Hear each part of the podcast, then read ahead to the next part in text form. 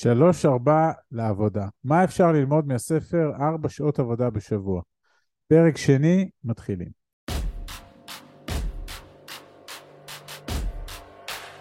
ברוכים הבאים למדברים השקעות עם עמית ואגר.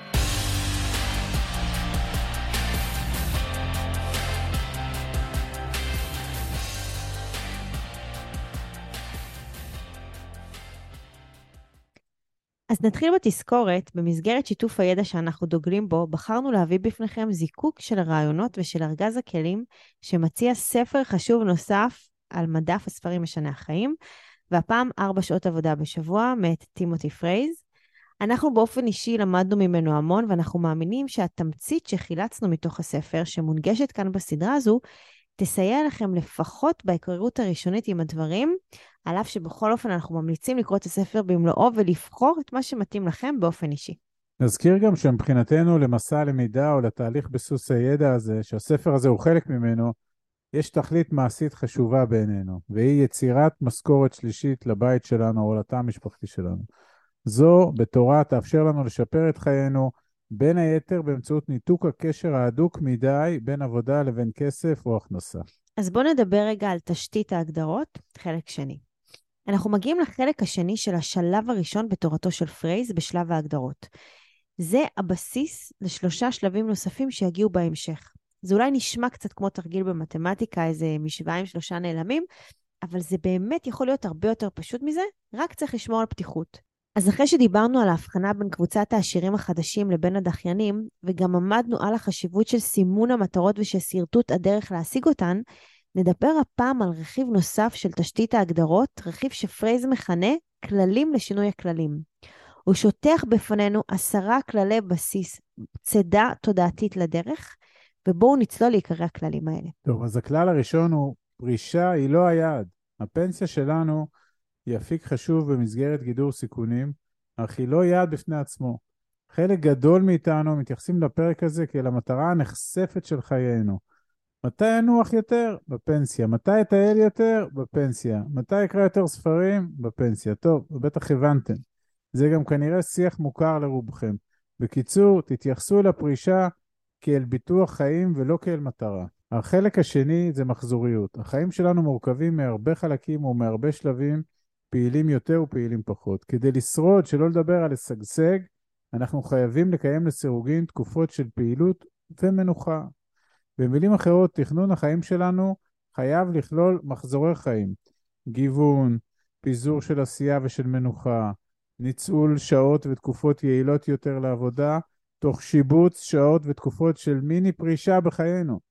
כמו רבים אחרים, פריס למעשה ממליץ להיפרד מהמסלול המוכר של קריירה ארוכה ותובענית, שלעיתים גם גובה מחירים נפשיים וגופניים קשים. שרק לאחריה אנשים חושבים שהם מגיעים לימי המנוחה הנחשפים והחופש המלא. אז הוא כאמור אומר לחתוך את המשוואה הזאת. ההיגד השלישי זה פחות עבודה לא שווה לעצלנות. האנושות המודרנית נוטה להעריך הקרבה במקום פריון. זה עניין תרבותי שגורם לרוב האנשים להתייחס לשעות עבודה מועטות כאל עצלנות ולא כאל יעילות. פרייז מגדיר עצלנות מחדש כמצב שבו האדם סובל בשקט קיום לא אידיאלי הוא מניח לנסיבות ולאחרים להחליט עבורנו. הוא גם ממליץ להתמקד בלהיות פוריים ויצרניים במקום להיות עסוקים. הדבר הרביעי שהוא מדבר עליו, אף פעם אין זמן מתאים. זו אמירה מוכרת מאוד והיא גם מאוד ברורה וכנראה שהיא גם נכונה. וכדאי שנקבל אותה ונפנים שיום אחד הוא מחלה שלא תאפשר לנו להגשים חלומות.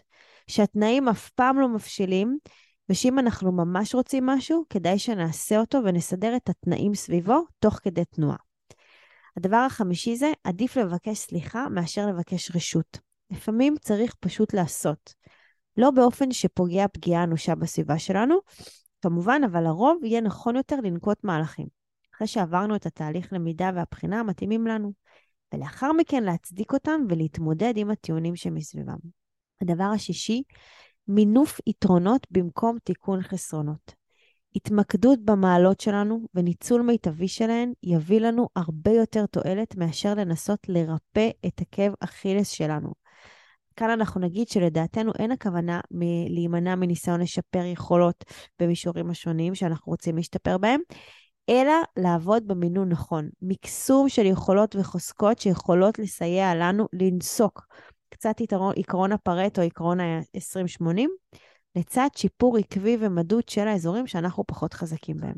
כן, הסוגיה השביעית שהוא מדבר עליה, less is more. זה לכאורה עיקרון המנוגד לכל מה שאנחנו מדברים עליו. כי משכורת שלישית היא בהחלט more, ותכנון, תוכניות וסימון יעדים גם הם חלק מ-more. אבל כאן הכוונה היא להימנעות מהגזמה בהתנהלות שלנו בחיים. גם בהווה וגם בדרך אל היעדים העתידיים. באופן יותר קונקרטי, פריס מדבר על ניצול חיובי של הזמן שעומד לרשותנו, צמצום זמן בטלה שהוא יסוד רעיל בפני עצמו, לפי פריס, הוא מסביר שניתן להקביל זמן עודף לא מנוצל למוצרים שממש רצינו להשיג, ושהופכים להיות פחות רצויים כשיש לנו הרבה מהם. הסוגיה השמינית היא כסף הוא לא הפתרון האולטימטיבי. ההתמקדות בתהליך של צבירת כסף, שלרוב בא לידי ביטוי בשגרת עבודה שהולכת ושוחקת אותנו, הוא לא מה שיהפוך את החיים שלנו לטובים יותר. הזמן שלנו הזמן ההווה הולך ומתכלה כשאנחנו נשאבים למטחנת הכסף מבלי לעצור ולחשוב מה היא אמורה לשרת. והנקודה התשיעית, הכנסה יחסית חשובה יותר מהכנסה מוחלטת. בניגוד להכנסה מוחלטת, הכנסה יחסית מביאה בחשבון שני משתנים, כסף וזמן. לשם הפשטות ניקח שני אנשים שהכנסתם החודשית מסתכמת ב-20,000 שקל. עובד אחד משקיע 200 שעות בחודש תמורת ההכנסה הזו, כלומר ערכה של שעת עבודה שלו הוא 100 שקלים. העובד השני משקיע 100 שעות בחודש, ואז ערכה הכספי של שעת עבודה שלו היא 200 שקלים. אז האם לשניהם אותה הכנסה? אנחנו מניחים שהבנתם את העיקרון היחסיות שבא לידי ביטוי כאן. וכמובן שאנחנו צריכים לשאוף למצב שבו הכנסתנו היחסית תהלום את המימון הדרוש להשגת המטרות שסימנו לעצמנו. הנקודה העשירית, לחץ הוא רע, למעט לחץ חיובי שהוא טוב. לחץ זה מצוקה, הוא כל דבר שמחליש אותנו ופוגע בנו, בביטחון העצמי שלנו וביכולות שלנו. לדוגמה, ביקורת הרסנית עלינו, או נסיעה בכביש מלא בורות, כל מיני דברים כאלה מלחיצים. לחץ חיובי לעומתו, הוא כל דבר שיגרום לנו להשתפר, לפרוץ את המגבלות שלנו. זה יכול להיות אימון גופני, זה יכול להיות סיכונים מקצועיים מחושבים. עד כאן תשתית ההגדרות של פרייז. אנחנו מציעים בחום להתייחס לעקרונות ולכללים שלו כאל ארגז כלים אמיתי. תזכרו שהתודעה והחשיבה שלנו יכולות באמת לעצב מציאות. ואם זו מציאות טובה, אז למה שלא ניקח את זה?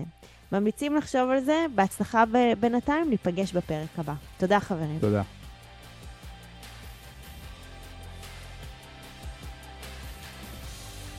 עד כאן להפעם. כרגיל, שמחנו לשתף בידע ובניסיון שלנו, מקווים שנתרמתם.